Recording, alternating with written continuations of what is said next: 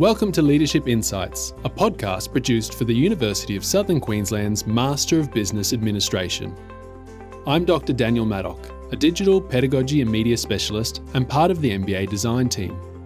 In this podcast, we talk to leaders from a variety of industries about what it means to lead, why their leadership identities matter, and how they leverage their leadership identities for career and business success.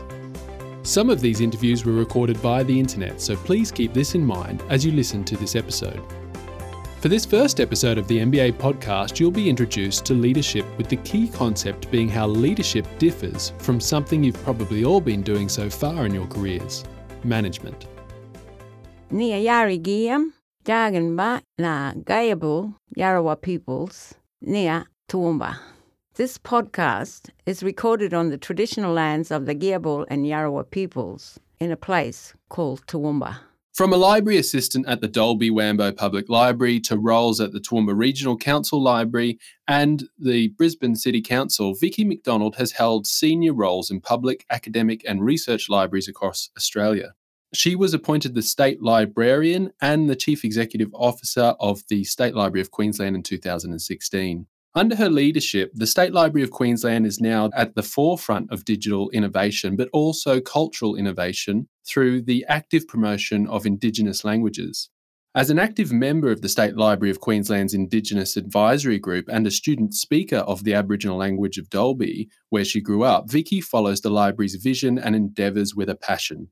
Vicki also sits on the boards of the Australian Library and Information Association and the International Federation of Library Associations and Institutions, of which she served as president for a term ending in 2018. I'm very pleased and honoured to welcome the CEO of our state library to the show. Thanks for talking to us about leadership and welcome, Vicki McDonald. Hi, Daniel. Thanks for the opportunity. Vicki, I mentioned a little bit there about your background. I wonder, can you go into a little bit more depth about how you got to your current role and where you started? Uh, of course. Um, so, I guess one of the things that is important about my career is I've always worked in libraries. So, as you mentioned, um, my first first role was as a library assistant at the Dalby Wambo Public Library, and so for the last forty years or so, I've worked across public, academic, and state libraries. And I think I've been really fortunate um, and I know from talking to other people, one of the things that stood out through my career is I've always loved my job. I've always been motivated to get up and go to work every day and been excited about the work that I do and with my colleagues. And um, and I think also um, across that span of time and working across um, both public, academic, and state libraries, I've just had an opportunity to have a lot of diversity in my experience, and I think that that actually enables me to do my my role now quite differently to if I hadn't had that opportunity. And I actually landed at State Library when I um, I took up the opportunity in 2001 to do a secondment from the Brisbane City Council. Um, I initially came over for three months to work on a policy document for State Library of Queensland, and um, and ended up staying seven years. Um, I went away for seven years and then I came back, as you mentioned, in 2016 to the State Library of Queensland as, as a state librarian and CEO. So I think, um, you know, I, as I said, I've been really fortunate. I've had a lot of experience in a lot of different situations, but also had the opportunity to work in small and large organisations. What is it that you love about libraries? Um, well, I think the important thing is you're working with other people and you're always working with people who are really passionate and committed to what they're doing, but you also know that you're making a difference for the community that you serve. So for me at the moment, it's the community of Queensland. Um, so under the Libraries Act, that's our responsibility to deliver library services to Queenslanders, to document the history of Queensland. And I know that uh, together with the team here, we're doing that very well. Um, I think, and we're, but we're also striving to improve what we do constantly, and uh, and I think that's also what excites us about the work that we do. That we're continuously innovating and thinking about how we can do things differently, and also engage with the community as well. How have the other roles that you mentioned, those uh, other leadership roles, affected how you do your job now as the CEO of the State Library? Well, I think, as I said, you know, I've worked in small and large organisations. So I did work at, at, Brisbane City Council for a number of years, um, which, as you would know, is the largest local government authority in probably the Southern Hemisphere. So it's very different working at the Brisbane City Council so to when I worked at the Toowoomba Council. And you actually have access to so many people who have specializations and skills and things like that. And when I was at um, Brisbane, I was actually the asset owner of their network of public libraries. So I had a lot of opportunity to be involved in thinking about the um, services that we were going to deliver across Brisbane, their building program, and, and how we deliver libraries. And then also, like at State Library of New South Wales, you know, the premier collection in this nation uh, the first library of Australia and has huge collections. So that opportunity to work with those collections, I learned a lot from. But then I also worked at QUT, and uh, and working in such a large university exposes you to a lot of different opportunities and thinking as well. So I think coming then coming to this library, I bring all of those different experiences to the role that I'm in now. Um, look, I want to take what you were saying there about that varied, um, uh, the the varied career, and and the the things that you can learn from having different leadership roles, especially where those leadership roles are not always at the top, but they're in the middle. You have a small team of two or three, and then what you how do you step that up to having a bigger team and then being the CEO? Is it a completely different job, or, or are you bringing things that you've learned along the way to that top job?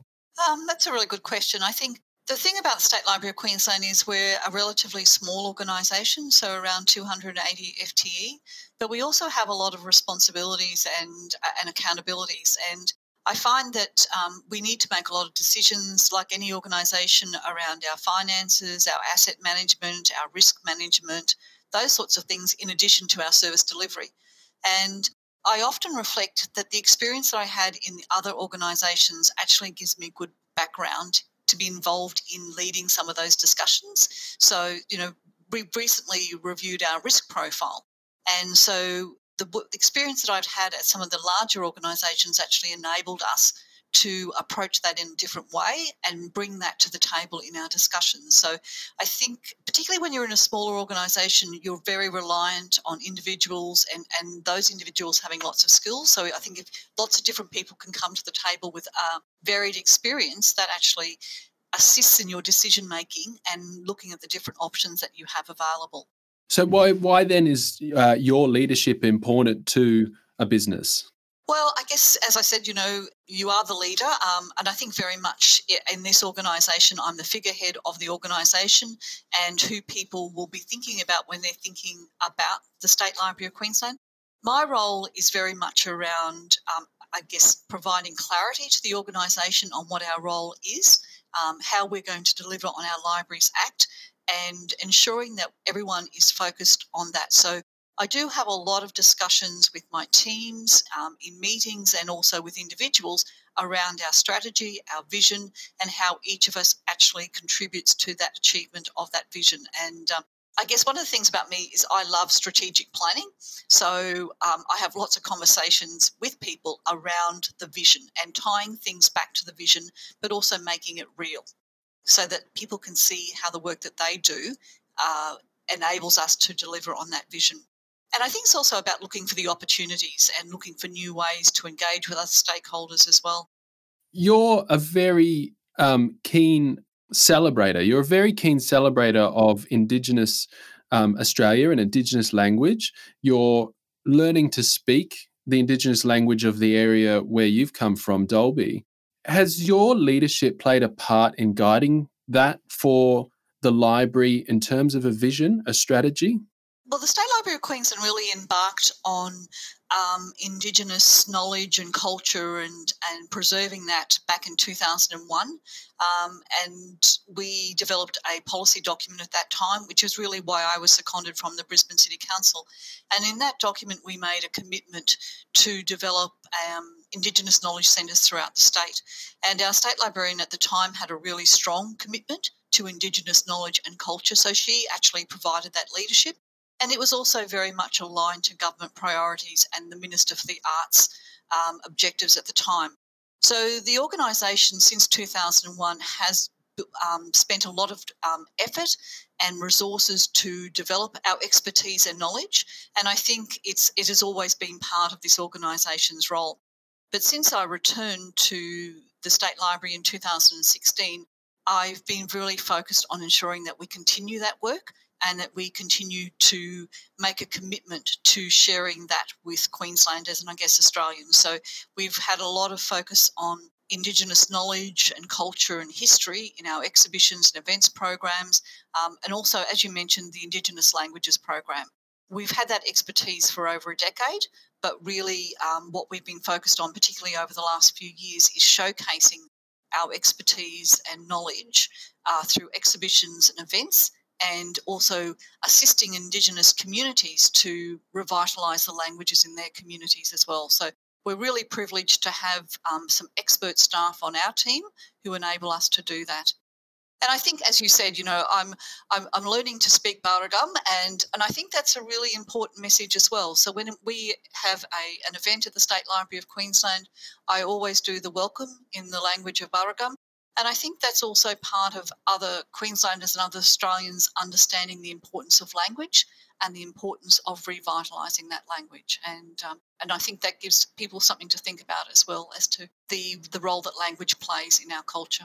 I think, Vicki, that to me it seems like a, such a wonderful thing that you're learning that language and, and championing um, the Indigenous culture. But it's not something that you have to do as part of your role.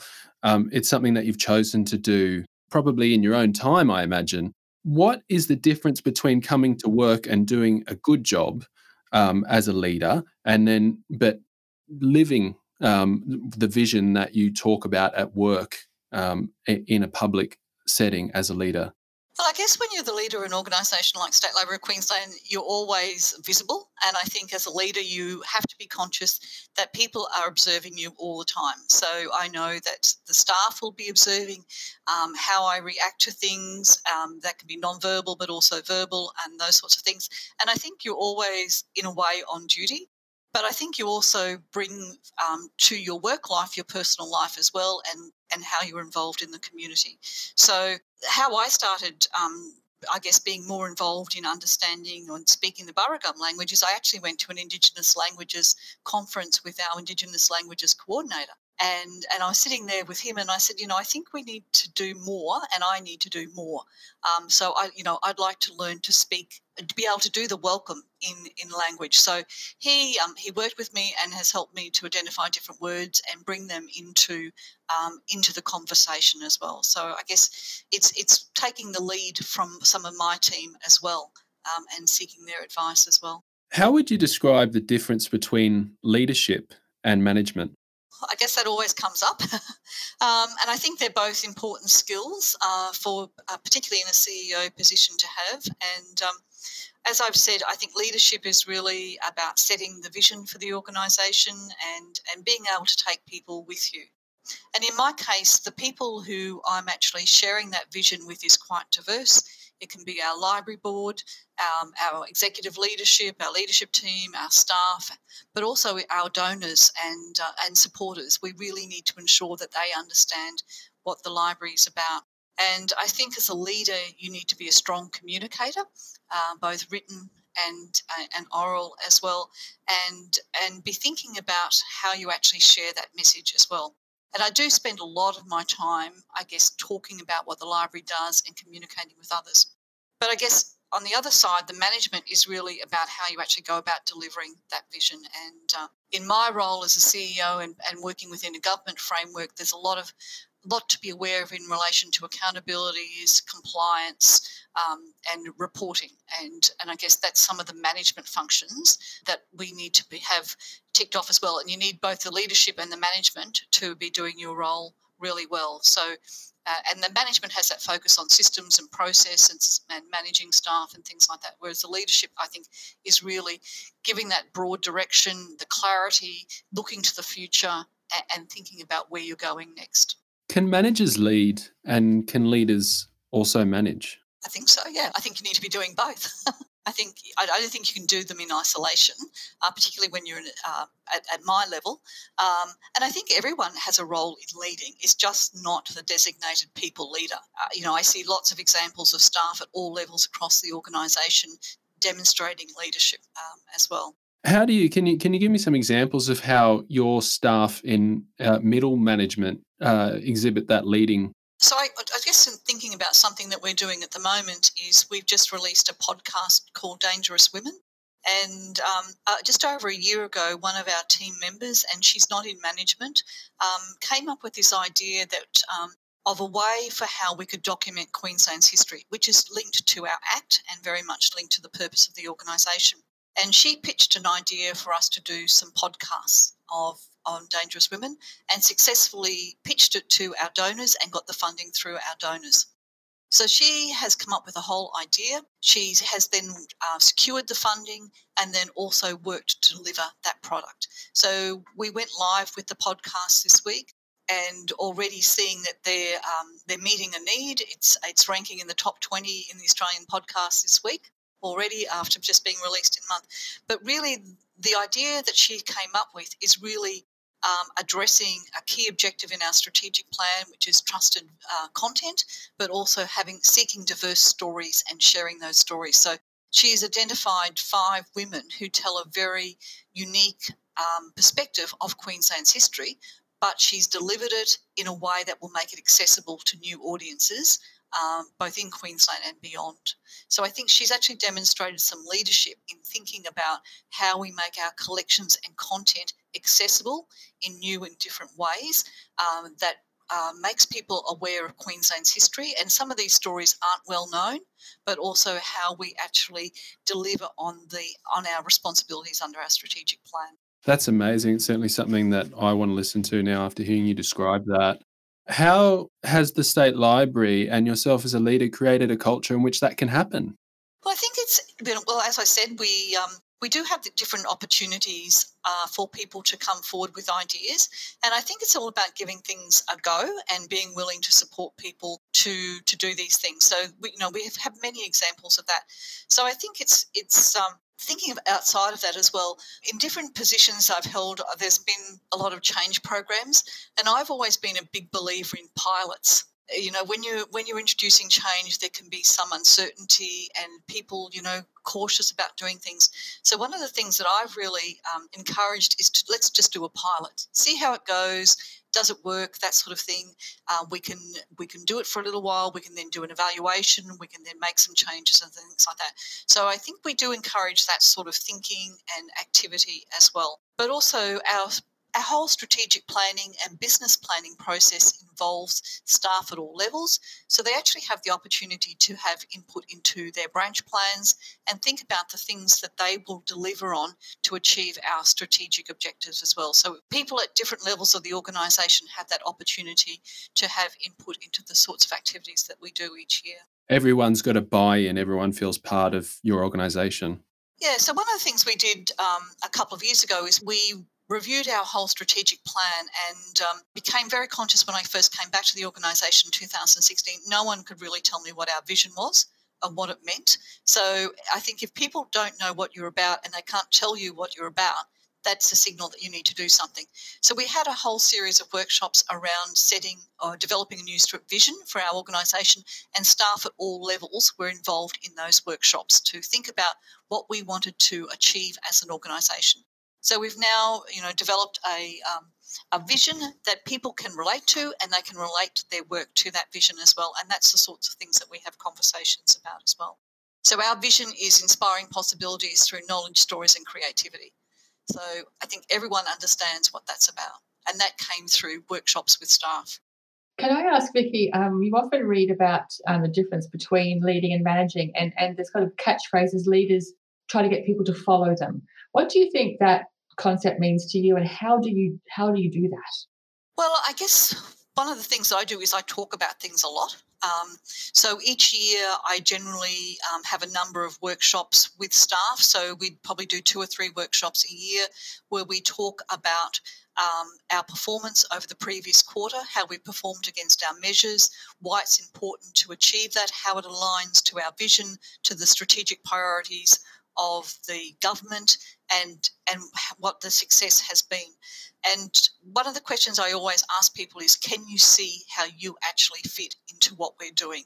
And And the feedback that I had, you know, particularly when I did the first series of workshops, is that people for the first time could see what their role was in an organisation. And I think that's really important.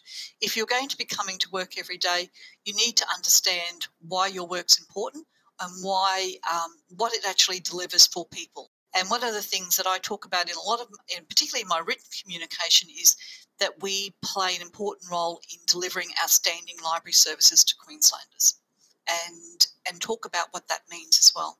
So I and I guess I'm a real believer in that the strategic plan needs to be a living document and it's not just something that you do um, get signed off by the board and send across to the know, premier and cabinet and tuck it away in the in the bottom drawer you actually it is a living document and people understand and and how it influences. So bringing the conversations back to why we're doing things and how we need to do those things. That's very strategic to have those sorts of meetings with your leaders and get them on board and then get everyone on board. But how do you create that strategy in the first place? What does it mean to think strategically to to then act strategically? Um, so one of the examples I could probably give you is when I um, as I said, I came back to the organisation in 2016 and I'd been away from the State Library of Queensland for seven years, which was really good because it was actually a good gap in actually working here. And one of the things that I did is I met with every team across the organisation in their teams. And I went to the meeting and I said, I want you to uh, fill in the gap at the end of this sentence. If I was the state librarian and CEO, and that's all I said. And then I wrote down everything that they said. And then I took it back to them and I said, So this is what you've told me. And really, what it identified was that there was a lot of work that we needed to do. We were a successful organisation, but what it really, um, those conversations showed to me is that we weren't cohesive. We weren't, there was a lack of clarity in what the organisation was about. We weren't collaborating, and people didn't even didn't know each other across the organisation and didn't understand what each other did. And the other thing that stood out to me is um, I'd just come from the State Library of New South Wales, where there's a huge focus on collections, and which is really, you know, a key part of being a library. And particularly when you're a state library, it's the strength of what you do. And in all those conversations that I had with staff, and in all the time I'd, and at that time I'd been back at the library for some months, or I guess a couple of months, no one had really talked about collections.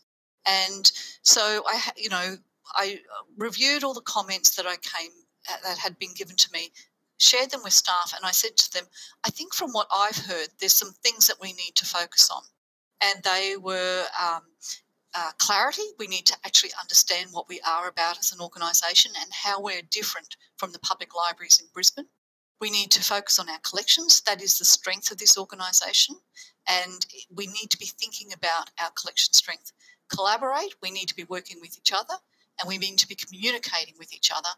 And then um, the clients. The clients need to sit at the centre of what we're doing. So we talked about those as being our five C's. And it was something that the staff could um, understand. And it was really because I'd packaged it back to them in what they had already told me. And so we then had different working groups on the five C's. And we also then developed this concept of being one library.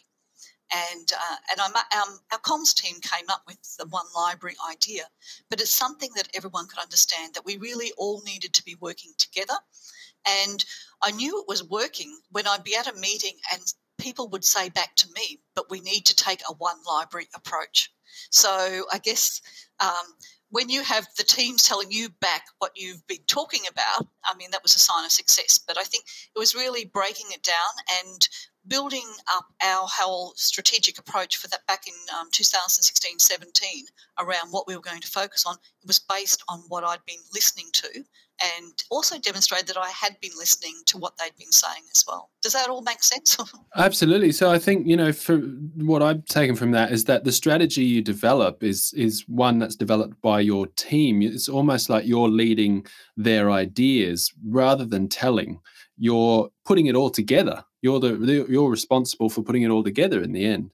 Yeah, I think there's times though when I've had to be, uh, I guess more specific around the outcome. And the example that I think of is um, particularly 2020, COVID has overtaken all everything that we do. And we closed the library on the 25th of March, and everyone was sent home. And I guess, you know, for an organisation that's been very focused on delivering services from this building in South Bank, it was a, it was a whole big change for us. We had all of our workforce uh, remote, and and we had to think about how we were going to deliver. And um, Easter came along, I think, about three weeks later, and I was actually, you know, at home. I couldn't go anywhere. We were all in lockdown. And I started thinking about what were we going to do? We've got accountabilities to deliver services to Queenslanders, um, but we've also got this huge remote workforce.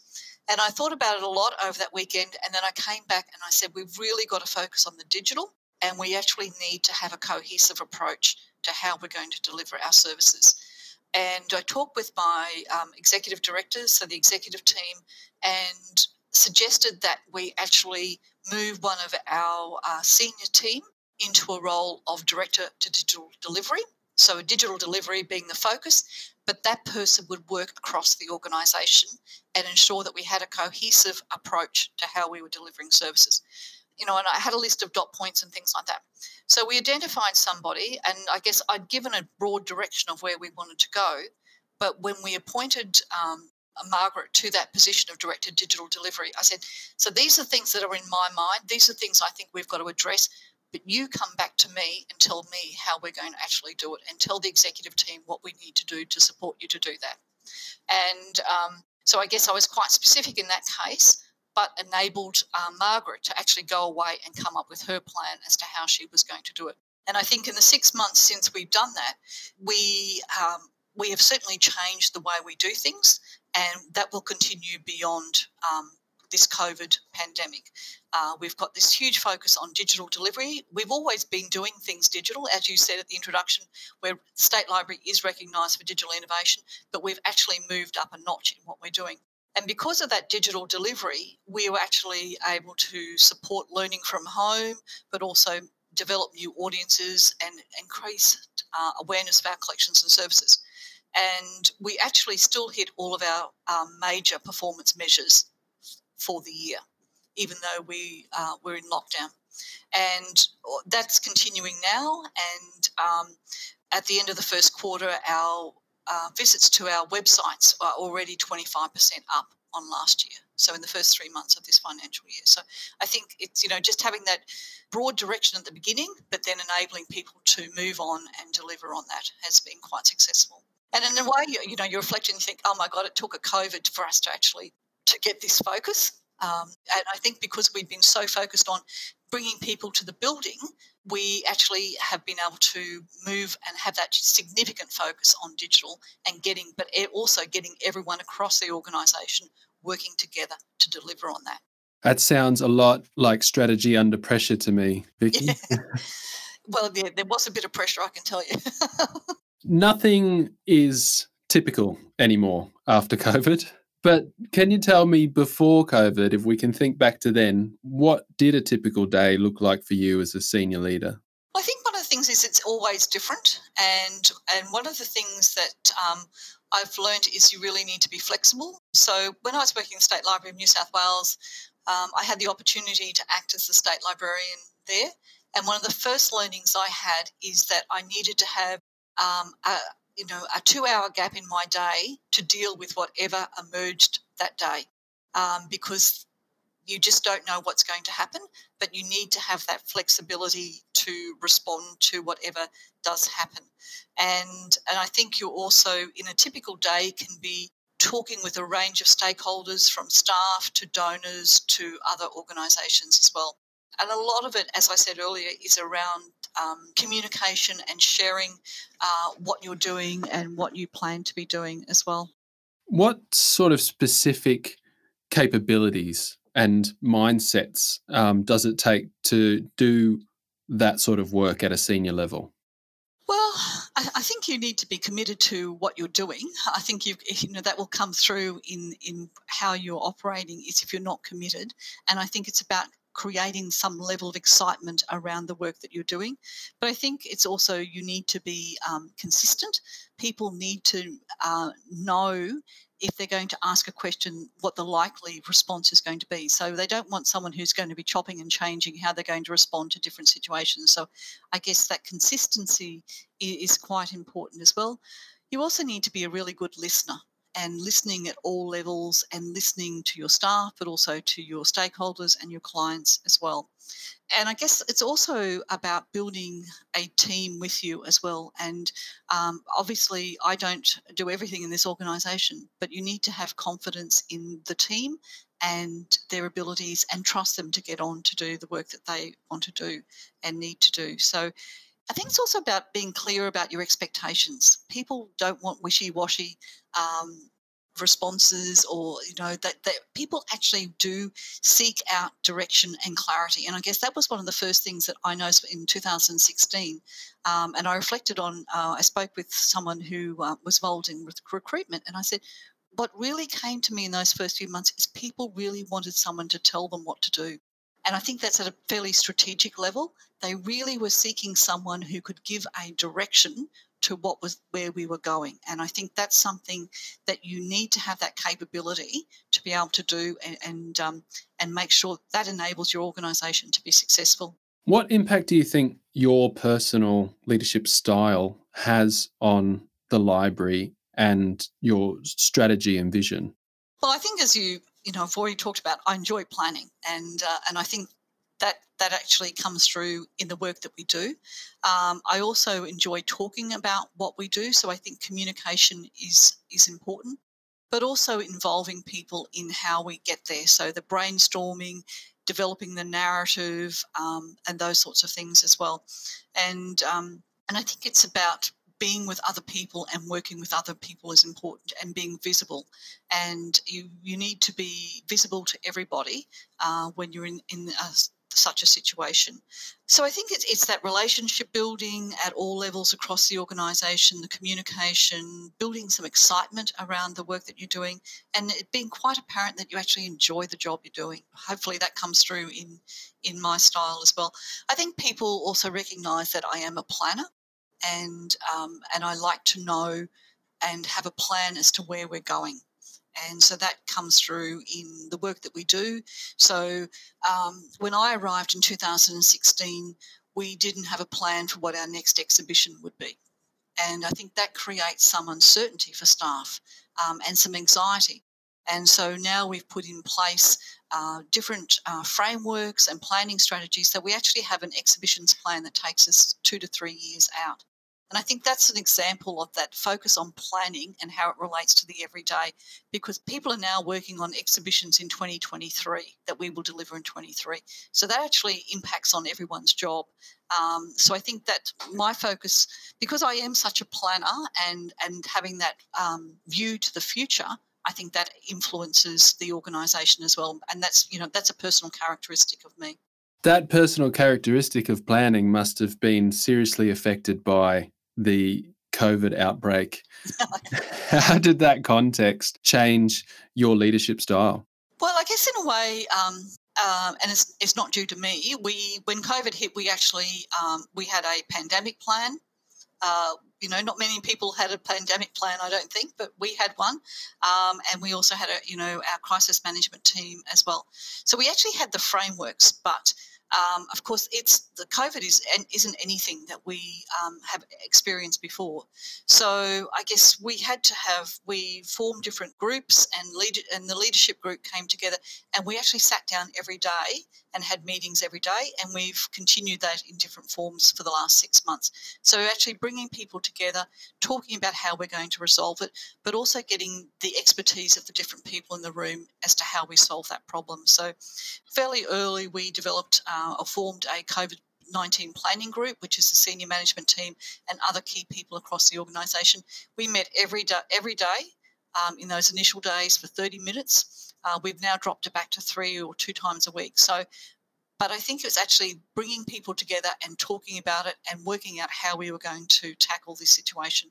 Because being such a, a big public institution as well, we've had to develop COVID safe site plans, um, work out how we're going to bring people back into the building uh, and fit within the Queensland health requirements as well. So it's you know a lot of expertise and knowledge has gone into that as well. Um, and of course, the communication has been important. We've uh, focused on how we communicate and connect with our staff during that time. The plans, I guess, just gave us the framework, but then we had to kick in with the communication and the connecting uh, with people as well. So you were still a planner even in the time of COVID. It's just that those plans became something that were changing every day and, and getting remade every day? Well, I guess you build on what you learn as you go. Um, and I guess it's also um, one of the great things that's come out of COVID is the relationships that we've built with our peers. So I have regular phone calls with the other state librarians, the national librarian, and we we hear how we're each responding to those to the situation, and that helps inform the decisions you make. But I also have um, regular meetings with the CEOs in the cultural centre, so uh, the art gallery, the museum, and QPAC. And so, working together, we've actually built um, how we respond to this situation as well. And I think I'm a really big believer in networking and and leveraging those your networks to work through the different problems and, and opportunities that you have. So I think that has been a really um, a great outcome of COVID is a really a stronger relationship with the CEOs at my peer level as well. How does that relationship with those CEOs have different businesses but in the same sort of cultural atmosphere change uh, or affect what you're doing for the State Library? Um, well, we, we do work together, and I think we share our experiences, and that can influence how we um, we deliver our services. But also, we look for opportunities as to how we can do things together. I mean, we we all have um, specific responsibilities under our individual acts, but there's a lot of overlap, and particularly overlap in our audiences as well. So we know that people who go to the art gallery or GOMA are likely to also come at State Library of Queensland.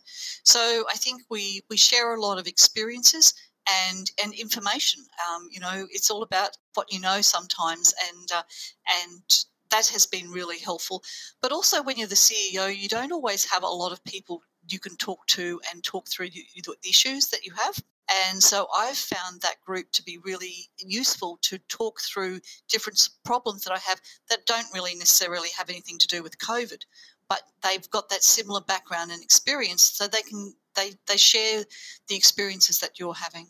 When you have a normal amount of time to think about the strategy of the library when there isn't uh, COVID, how does that strategic thinking play out? Well, one of the projects that I'm working on at the moment is a project that was initiated before COVID. And, and I guess that's just as well because otherwise we probably wouldn't have proceeded with it. So this um, the State Library of Queensland was um, part of the Millennium, Millennium Arts Project back in the 2000s, early 2000s and opened in 2006. So we've been open for about 14 years. And I think the building, if you've ever been to the State Library of Queensland, everyone says it's a beautiful building. Uh, we, we won the national award the year it was built. But I'm also very conscious that it was uh, conceived back in the early 2000s. It's nearly 20 years ago. And so I went to the library board last year and I said, I think we need to develop a plan as to how we develop this building over the next five to 10 years because the building can influence how we deliver our services. Obviously, the strategic plan and our vision and different documents like that give the direction, but the building is actually a key enabler of what we do. So um, I received their endorsement. So in January, we actually uh, embarked on a process to develop a, uh, we've called it a um, space optimization strategy, and to think about how we will deliver services from this building over the next five to 10 years. So it actually creates a roadmap. And I guess it was good to go through that process. We can we reflect on what's working well in our service delivery now, uh, what we need to improve, and maybe what we need to stop. So by working with an, the architects, we've actually developed a roadmap for what we will do as opportunities arise over the next five to 10 years to change things. So, for instance, one of the spaces that we have in the library is the corner, which is a space for under eights.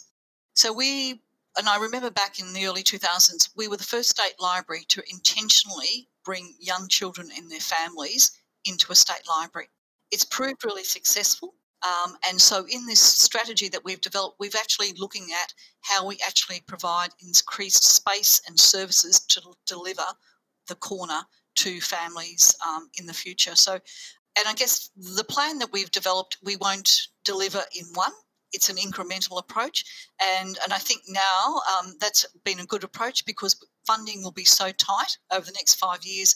We've actually got a plan now in our back pocket as different opportunities come up that we can actually enable as well. So um, I guess that's when I had time to think about things. Um, that was one that one activity that we put in place, but it, it really is taking a long term view. Um, and I guess also as a CEO, you know that you're not always going to be around to enact everything as well. Um, so this plan goes for five to ten years, which you know I will probably be long gone uh, in that time frame. But you've you've actually got to spend the time to do the thinking up front as well. So you're doing a lot of long-term thinking for the future, and you, you're trying to consider how things might change, population sizes, the, the amount of people coming to the state library, and also how that state library might be used you were talking about you know more children coming in that that's going to be a big change for the state library if that expands that space expands. So so really the difference between the sort of short term strategy and the long term strategies you're pl- you're planning for a field you, you're not quite sure of. You're, you're sort of predicting what might occur. That's right. But i guess we also you know, we benchmark and we know what's happening in libraries, museums, and galleries across the world. And I guess when we're looking at libraries, planning a future for libraries, we just don't consider libraries. We look at other cultural institutions as well.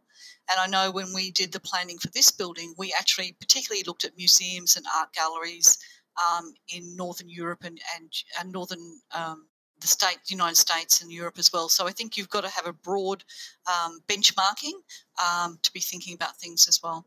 Can I ask Vicki, um, out, outside of um, having a strategic plan, so you know, planning something and, and devising that plan and enacting that plan, how do you think a leader thinks and acts strategically? Yeah, outside of that kind of um, adherence to a plan, just in a, in a more general sense. Well, I think it's it's. I guess you're responding to different situations. Um, I don't know. I guess I, I, probably have focused on the strategic plan, but it's not like everything I do every day is. You know, I'm not carrying the strategic plan around. Um, I think it's it's actually thinking about why you're doing things and and where where you want to be, but also considering the the other input that you're getting as well. No, I'm probably not answering the question well. that that's exactly what I was what I was looking for because we, we do talk a lot in the in the course materials about you know defining what strategic thinking is and I think it is quite easy to to start talking about your strategic plan. I suppose I was trying to get at you know as a leader just what does it mean to to think in that way outside of you know trying to meet a specific objective. So uh, so yeah you you are getting at that. That's that's what I was what I was, what I was trying to get at. Yeah. Well, I think too it's you know I guess you you're continuously thinking and assessing things and and looking at what is successful and what's not. And, and I guess part of it's also being willing to stop things and, and pull pull things back when they're not working. So I know that we recently, you know, we did something where we we mobilised one of our staff to start doing um, reviews of films and things like that, and it it didn't get the take up. So we, you know, we walked away from that idea. But you you you continuously assessing and and just seeing is it actually delivering what you want? And is it meeting the needs of the clients or the stakeholders? That sort of thing as well one of the big takeaways vicki for me listening to this was the way that you networked. I think no one else has really talked about that so much yet. I mean it has been mentioned a little bit but very specifically you mentioned it the networking between different organizations within the south bank cultural precinct and and realizing how you you have a um, a bunch of similar sort of users of all of those th- three different products you know the, the fact that you're changing or, or altering taking on what they're doing and and thinking well i was you know going to do a but if i just change it slightly that'll fit in better with what they're doing as well. And i think that's really important to think about how students could do that themselves.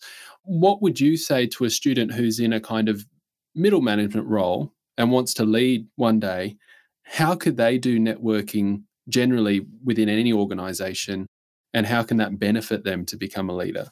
Well, I, um, I mean, I used to always encourage staff to, you know, be involved in the profession, and um, you know, particularly with the teams that I have here, be involved in the professional association, and um, because you actually have an opportunity to engage with people outside your own organisation as well. I've been very active in my professional associations, both within with Queensland, Australia, and internationally. And I think that actually enables you to build some good relationships outside of your workplace, but also um, it um, it makes you more aware of other situations. And so I do encourage people to under you know take up those opportunities. Um, and because I remember when I was um, quite uh, quite a lot younger and in junior positions, I, um, I, I joined the Queensland branch of the Library Association. So I actually had the opportunity to actually be meeting with university librarians and, and heads of public libraries and engage with them and build those relationships at that level. Um, and that actually puts you in good good position later on as well probably haven't answered your question though, Daniel. No, I think you've answered it exactly. That that the idea of networking from uh, an early stage of your career is going to really help you because it's part it's part of the the network of people that you want to be working in and for and with that's going to get you there. You don't get there in a vacuum.